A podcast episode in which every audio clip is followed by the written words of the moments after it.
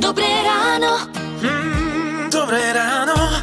Keď sa človek nahnevá, tak v tom danom bode ľudský mozog prepne na tie evolučne staršie časti mozgu, ktoré nie sú až tak logické a sú veľmi primitívne a mnohokrát sa vyznačujú vysokou mierou pudovosti.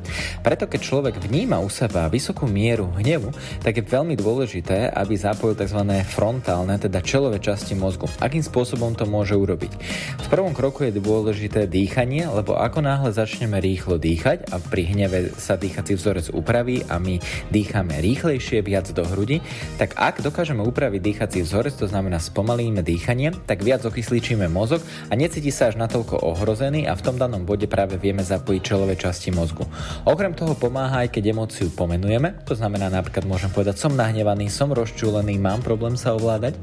A ak náhodou nepomôže ani dýchanie, prípadne nepomôže ani pomenovanie emócie, tak je veľmi dôležité dodržať si fyzický, ale aj mentálny odstup a to už ide ruka v ruke so seba sebaovládaním, lenže keď hovoríme o sebaovládaní, tak hovoríme o určitom procese, ktorý je síce trénovateľný, ale pre mnohých ľudí veľmi ťažko dosiahnutelný, ale zároveň môžeme povedať, že tí ľudia, ktorí sa pokúšajú trénovať sebaovládanie, tak vo finále pomáhajú sebe, ale zároveň vedia lepšie pomôcť aj druhým ľuďom. Lebo ak sa nedokážeme seba ovládať, ak sme nahnevaní, tak sme pod vplyvom emócií. A keď sme pod vplyvom emócií, tak sa konáme pudovo, rozhodujeme sa málo logicky, teda nelogicky, iracionálne a často následne lutujeme to, čo sme urobili. Preto je kľúčové, aby sme využívali emócie k jednaniu a vyhli sa jednaniu pod vplyvom emócií. Radio